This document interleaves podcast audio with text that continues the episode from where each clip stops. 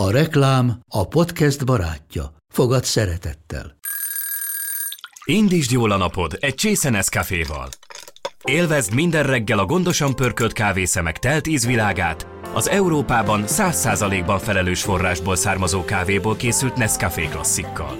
Tudj meg többet fenntarthatósági törekvéseinkről a nescafé.hu oldalon. Nescafé. Új lehetőség minden csészében. Ez reklám volt, jó volt.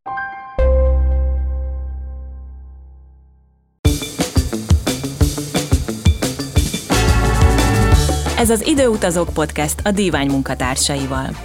Ha van fél órád, fejtsük meg együtt, valóban jobb volt-e régen, mint most.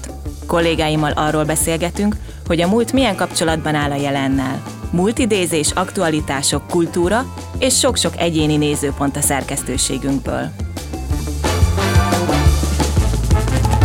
Sokak kedvenc témája az utazás, legyen szó világlátásról, kikapcsolódásról, feltöltődésről. Utazásról és nyaralásról beszélgetünk most kollégáimmal, Bálint Lilla és Molnár Zolnai Fruzsina újságírókkal. Én Reiber Gabriella vagyok, ez az Időutazók Podcast.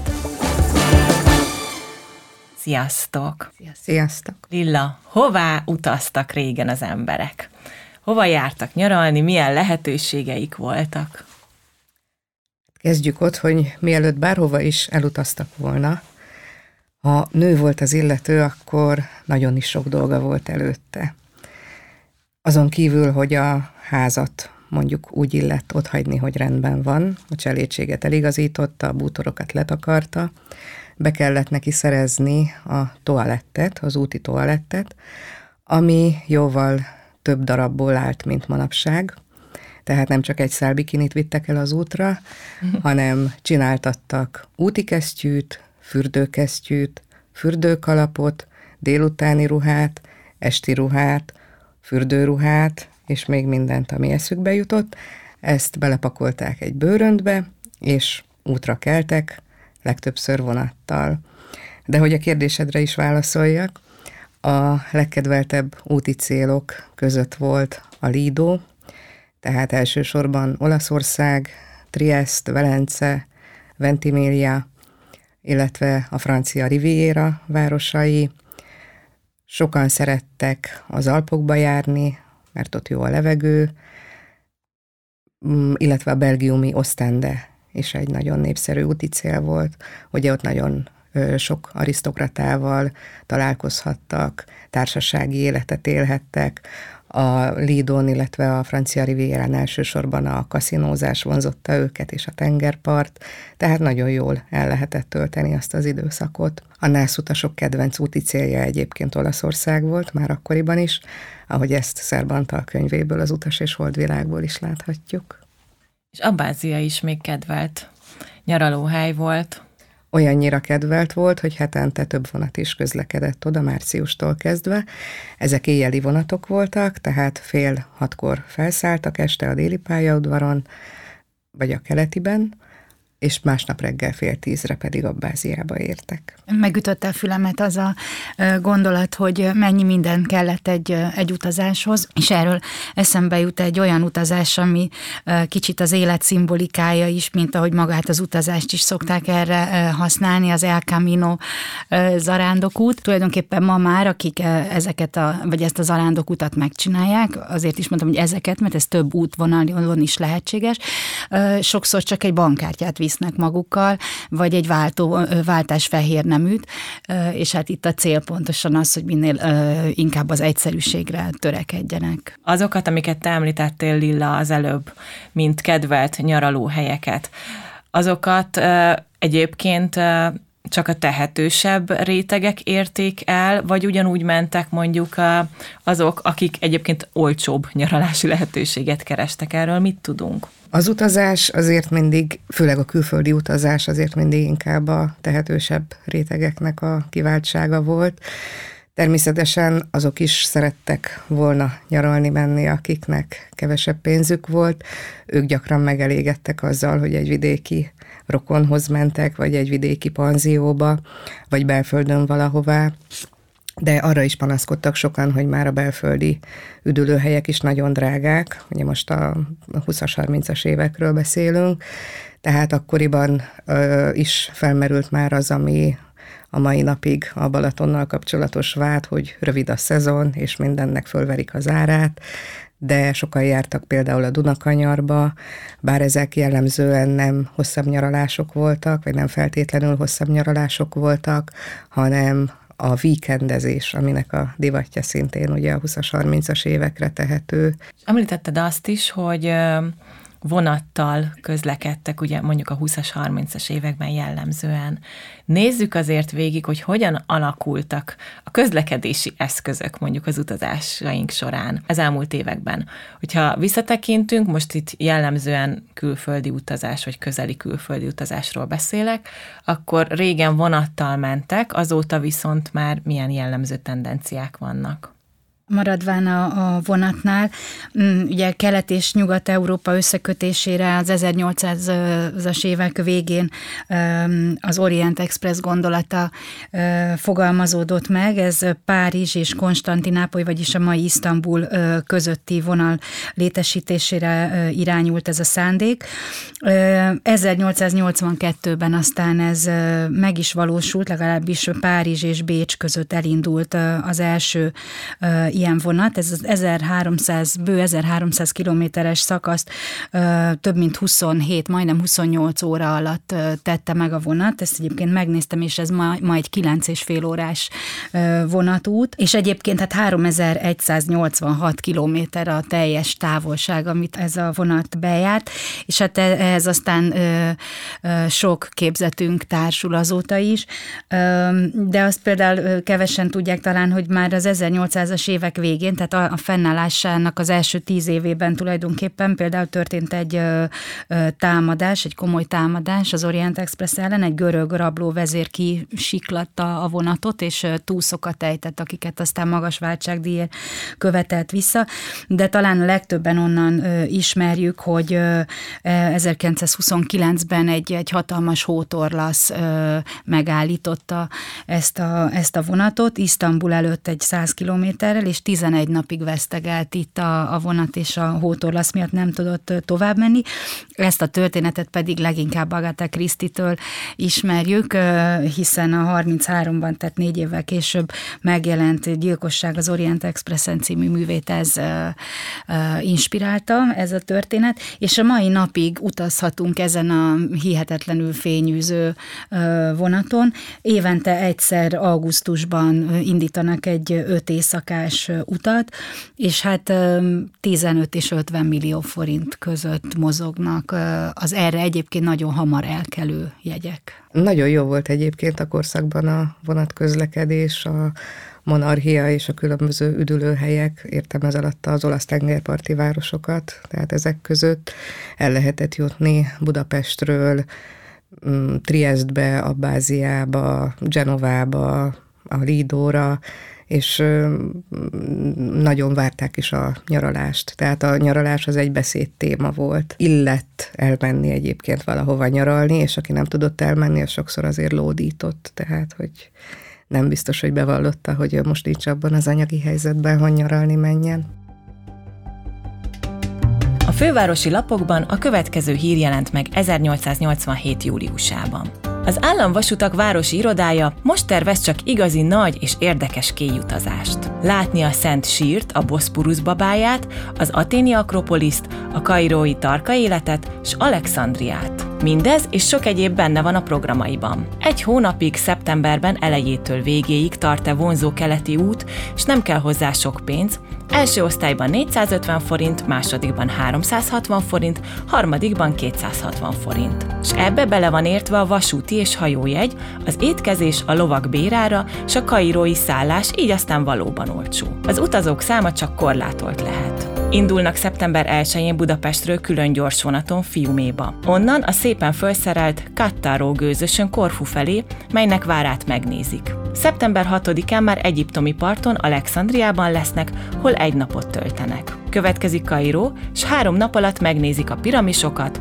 a Bulaki Múzeumot, a kalifák és mamelukkok sírjait. Majd tengeri út után következik Jaffa, s onnan szekéren vagy lóháton Jeruzsálem, melynek három nap van szánva. A sok templom, a Szentföld szép pontjai, köztük az olajfák hegye is igénybe vesz ennyit. Visszajövet kiszállnak Ciprus szigetén, s a Dardanellákon jutnak Konstantinápolyba, hol a társaság szintén három napot időz. Ennek eltelésével tengeren jutnak a Piraeusba, innen Aténba, melynek két nap van szánva.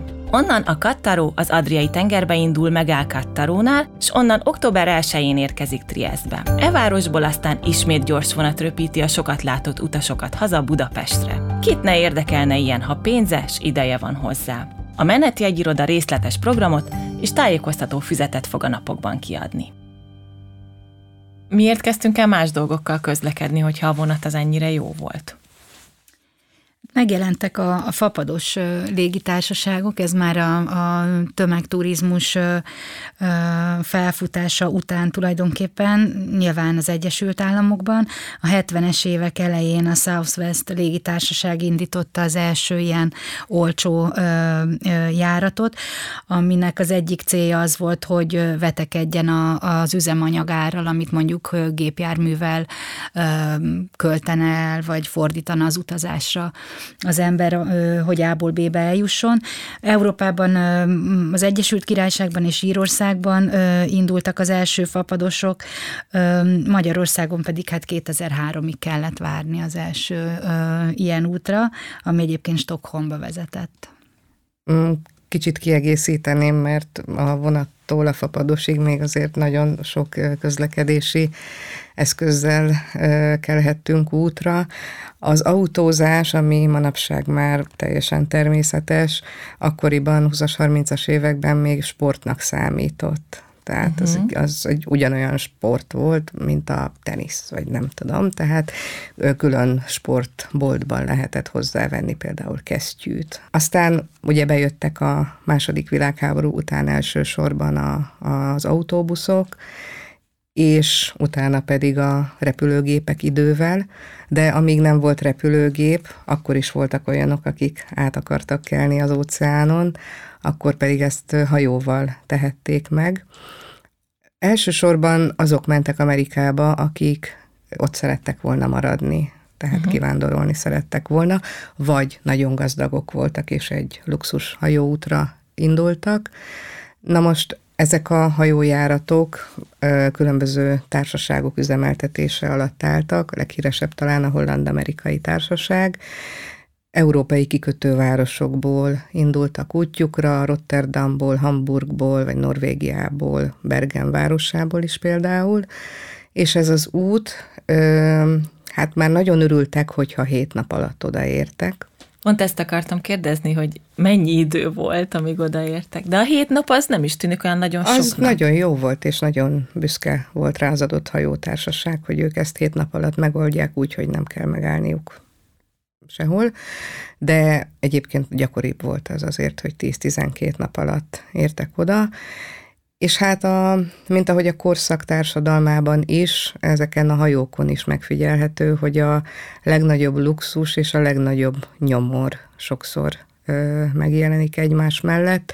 Tehát akiknek volt pénzük, ugye ők első osztályon utaztak, zenét hallgattak, aki látta a Titanicot, az pontosan tudja, hogy a zenészek hogyan játszottak ott Mm, ételkölteményeket ettek, megnéztem egy ilyen régi étlapot, egy hajótársaság étlapját, hát volt ott mázas sonka, borjú szelet gombás kaláccsal, tőkehal hollandi mártással, emeletes nugáttorta, tehát nagyon kitettek magukért a szakácsok, aki viszont szegényebb volt, és mondjuk kivándorolni akart Amerikába, ő sokszor csak a harmadosztályra vehetett magának jegyet, ahol összezsúfolódva nagyon kezdetleges körülmények között tették meg az utat. A Titanichoz kapcsolódóan eszembe jutott, hogy ahogy Lilla is mondja, a, a, tényleg a rendkívül gazdagok vagy tehetőseknek is a, a luxus a, utazása volt. Például a, utazott a Titanicon Benjamin Guggenheim is, a, a Guggenheim múzeumokat létrehozó Peggy édesapja, aki a bányáiból vált tündöklően gazdaggá, olyannyira, hogy a napkirály bútorai között nevelte három gyerekek között a, a később elhíresült Peggit is. Az édesapa utazott a Titanikon, akinek ugyan jutott hely a mentőcsónakban, de átadta a helyét másnak, és így veszítette aztán ott életét. Volt egyébként még egy hajó, a Volturno, amin nagyon sok magyar, illetve monarchiabeli utazott, és ők pont ebből a szegényebb rétegből kerültek ki, akikről az előbb is beszéltem.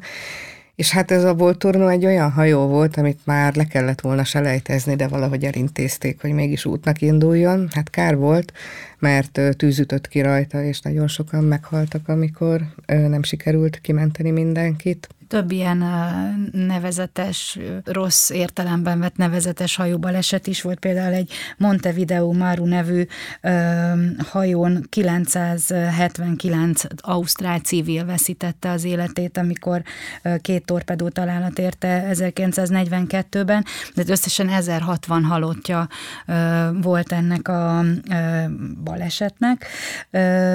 A Titanicnak 1514, tehát arról nagyon sokat sokat hallunk és nagyon sokat beszélünk, ez volumenében ö, hasonló, ö, és sokkal kevesebbet tudunk róla. Most 81 év után hozták felszínre a, a maradványokat. És hogyha épségben eljutottunk mondjuk a, az úti célunkig, akkor milyen szállás lehetőségeink voltak, milyen körülmények között lehetett korábban megszállni a különböző nyaralóhelyeken? Ha ezekre a népszerű üdülőhelyekre mentek, tehát a Lidóra vagy Velencébe például, ott voltak kifejezetten magyarokra szakosodott panziók is, olyannyira kedvelt úti célnak számított.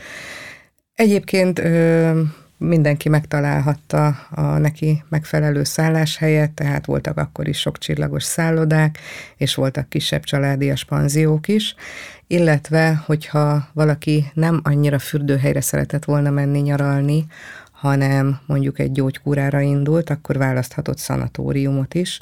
Ezekből Budapesten, illetve Magyarországon is akadt egy pár, de a legnevezetesebbek a Karlsbadi, Marienbadi szanatóriumok voltak, illetve ö, Ausztriában Maria Grün, vagy a felvidéken és Erdélyben például a erdélyi fürdővárosokban, ahol a gyógyvízzel kúrálták magukat, Herkules fürdőn, Szovátán, a felvidéken, Pöstjénben. Nagyon szívesen jártak ezekbe a szanatóriumokba azok is, akik nem feltétlenül voltak betegek. Tehát az egy jó alkalom volt arra, hogy kipihenjék magukat, hogy kiszakadjanak az otthoni munkából, vagy a cseléddel való veszekedésből, jókat ettek, ittak, közben esetleg vízkúrát tartottak, és nem elhanyagolandó az sem, hogy sokan ismerkedni jártak oda.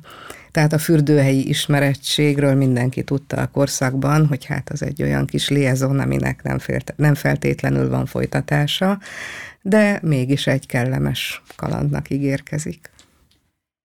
Ez nagyon érdekes egyébként, erről eszembe jutott, hogy a, a hosszabb hajóutakról is tértek haza. Hát ott nem biztos, hogy csak liaison volt, de hogy akár házasságokkal is, mondjuk Indiából hajón hazajött valaki feleséggel. És ilyen esetek Na is csak. történtek. Hát annyira hosszú volt a hajóút, hogy volt idő a megismerkedésre, és hát egymásra találásra is. Hát a romantikának helye van a mostani nyaralásokban is, mert a, a tömegturizmus idejében is elterjedt a turizmusban a 4S kifejezés, amivel leírják ezeknek a turista utaknak a az egyik célját tulajdonképpen, és ez az a négy angol kifejezésből a sea, sand, sun és sex. Tehát azok a legfontosabb pontok, amiket a, a turista keres a nyaralása során, ezzel le lehet írni. Valószínű, ez régen is így volt, csak fürdőhelyi ismerettségnek Nem négyesnek. A, hogyha egy kicsit maradunk itthon, akkor uh, muszáj megemlítenünk a Balatonnak a szerepét. Ugye itt uh, ha elindultunk a 20-as, 30-as évektől, amikor ilyen gyönyörűen bejártuk az olasz, vagy bejárták az emberek ugye az olasz nyaralóhelyeket, azért ez teljesen átalakult mondjuk a szocializmus idejére ez az utazási vagy nyaralási kultúra. Igen, hát az olasz ö, ö, Lido és a francia Riviera már korábban is népszerű úti cél volt. A Balaton viszont leginkább Trianon után értékelődött föl, amikor az említett fürdővárosok a határunkon kívül kerültek. Kellett találni egy olyan turista célpontot, ami könnyen megközelíthető és sok ember számára alkalmas. És a Balaton egyébként is már ott volt a köztudatban, bár sokan, akik lementek, eszük ágába nem jutott fürödni a század előn, ugye azt nem, nem arra használták de sokan építettek oda villát például Balatonfüredre, meg voltak azok a Balatonparti városok, amiknek meg volt a presztízsük. Így például Keszthely, Balatonboglár, Balatonalmádi, Balatonfüred és Siófok, ezek voltak a legkedveltebb balatoni városok. És igen, tehát a, ahogy haladunk előre az időben, úgy egyre fontosabb lesz a Balaton szerepe. A világháború után már nem esett olyan jól, már az első világháború után sem esett olyan jól a nyaralóknak feltétlenül mondjuk egy ilyen mm, olasz hadszintér behívó helyre menni, tehát igazából már akkor is sokan a, a magyar tengert választották, és a szocializmusban pedig valóban, tehát ott aztán a Zimmerfrei időszak és a lángos és a kelet-nyugat találkozási pontja.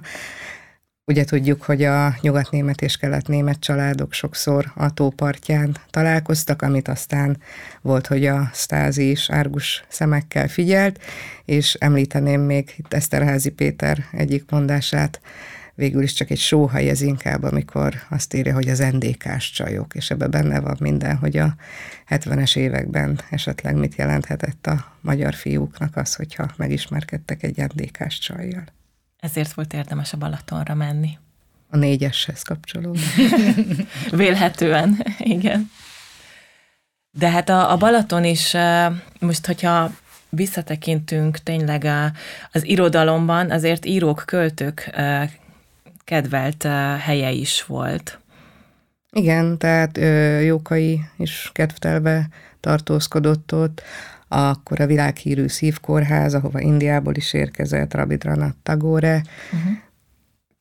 Mindig is egy olyan pont volt a Balaton, ahova szívesen mentek korzózni, beszélgetni, ismerkedni, és ez így is maradt, azt gondolom.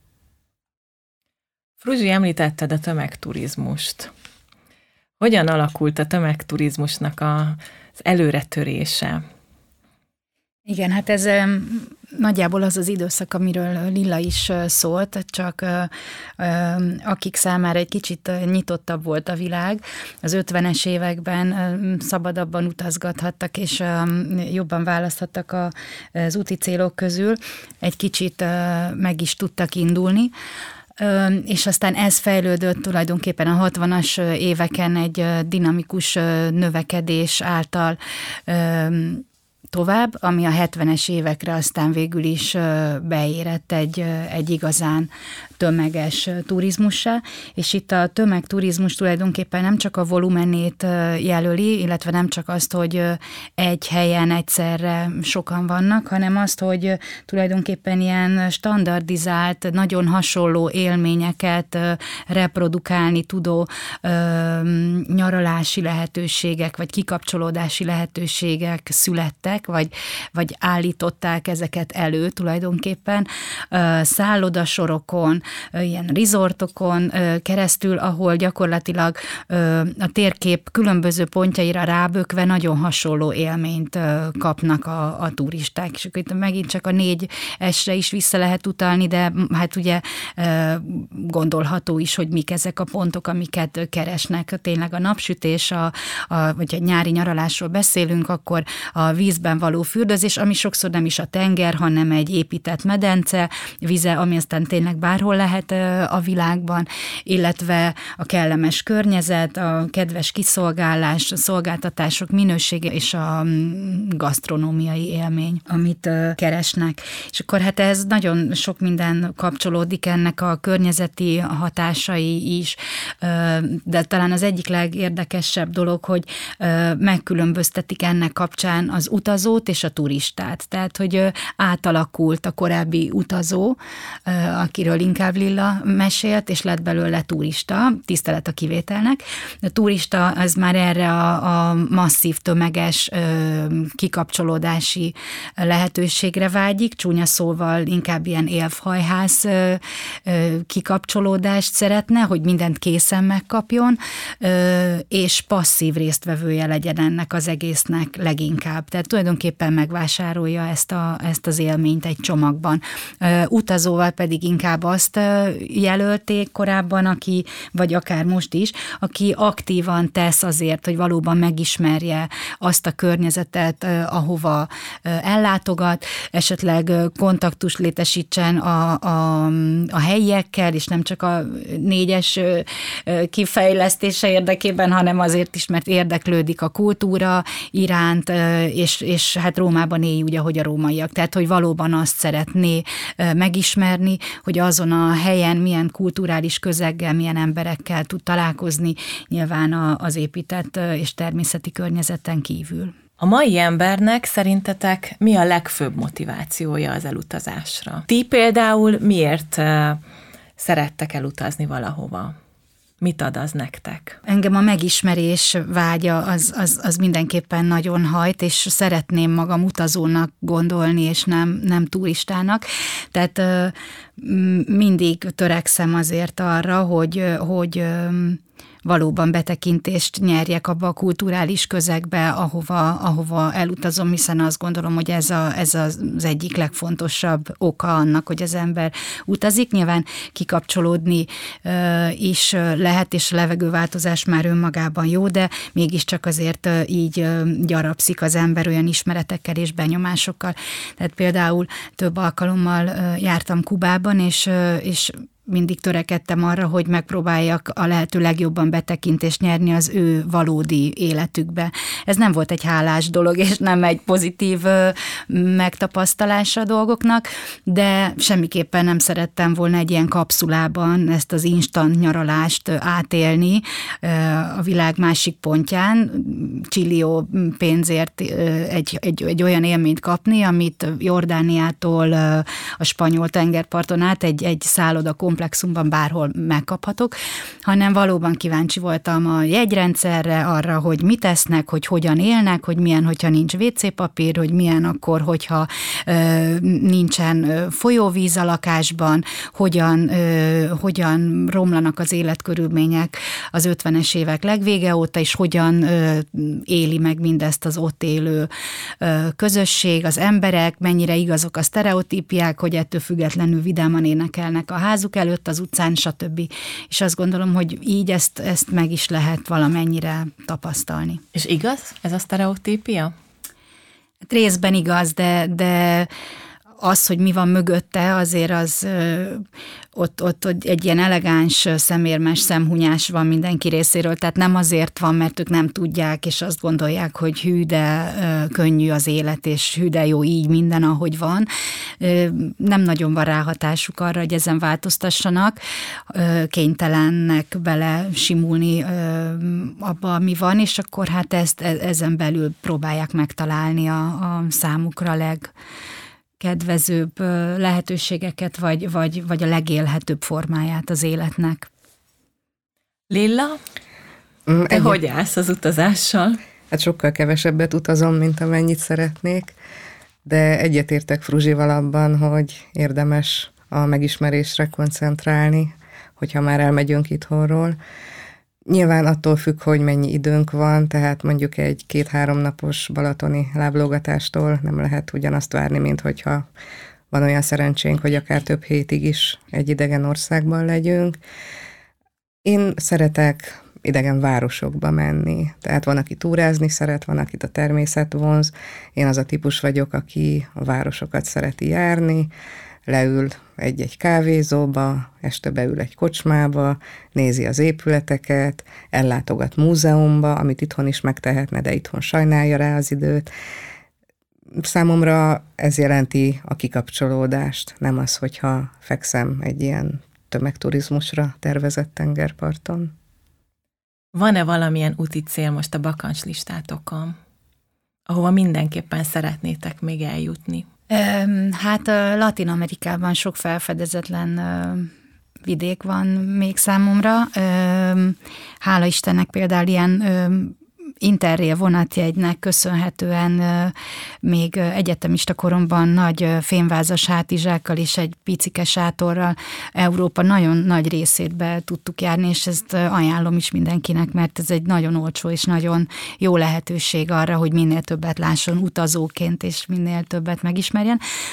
Úgyhogy koncentrálva egy kicsit ilyen távolabbi vidékekre, Latin Amerika nagyon vonz, nyilván ebben spanyolos érdeklődés is van, illetve, illetve Ázsiában is, tehát például Japán nagyon érdekel. Igazság szerint én már akkor is boldog lennék, ha mondjuk pár napot eltölthetnék Firenzében, vagy valami hasonló helyen, de hogyha merünk nagyot álmodni, akkor két ország jut eszembe. Egyrészt Brazília, amit ugye sokan veszélyesnek tartanak, meg biztos nem olyan, mint amilyen az én fejemben, de azért megnézném. A másik pedig, hát Amerikában nagyon szívesen megnézném a Yellowstone Nemzeti Parkot. Nem, ott nem a városokat érdekes módon, hanem a természetet.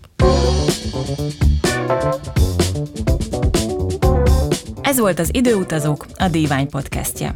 Beszélgető társaim ebben az epizódban Bálint Lilla és Molnár Zolnai Fruzsina, a Dívány újságíró szerkesztői voltak. Ha tetszett ez az epizód, kattintsatok a divány.hu-ra, ahol bővebben olvashattok erről a témáról is. És kövessetek minket a Facebookon.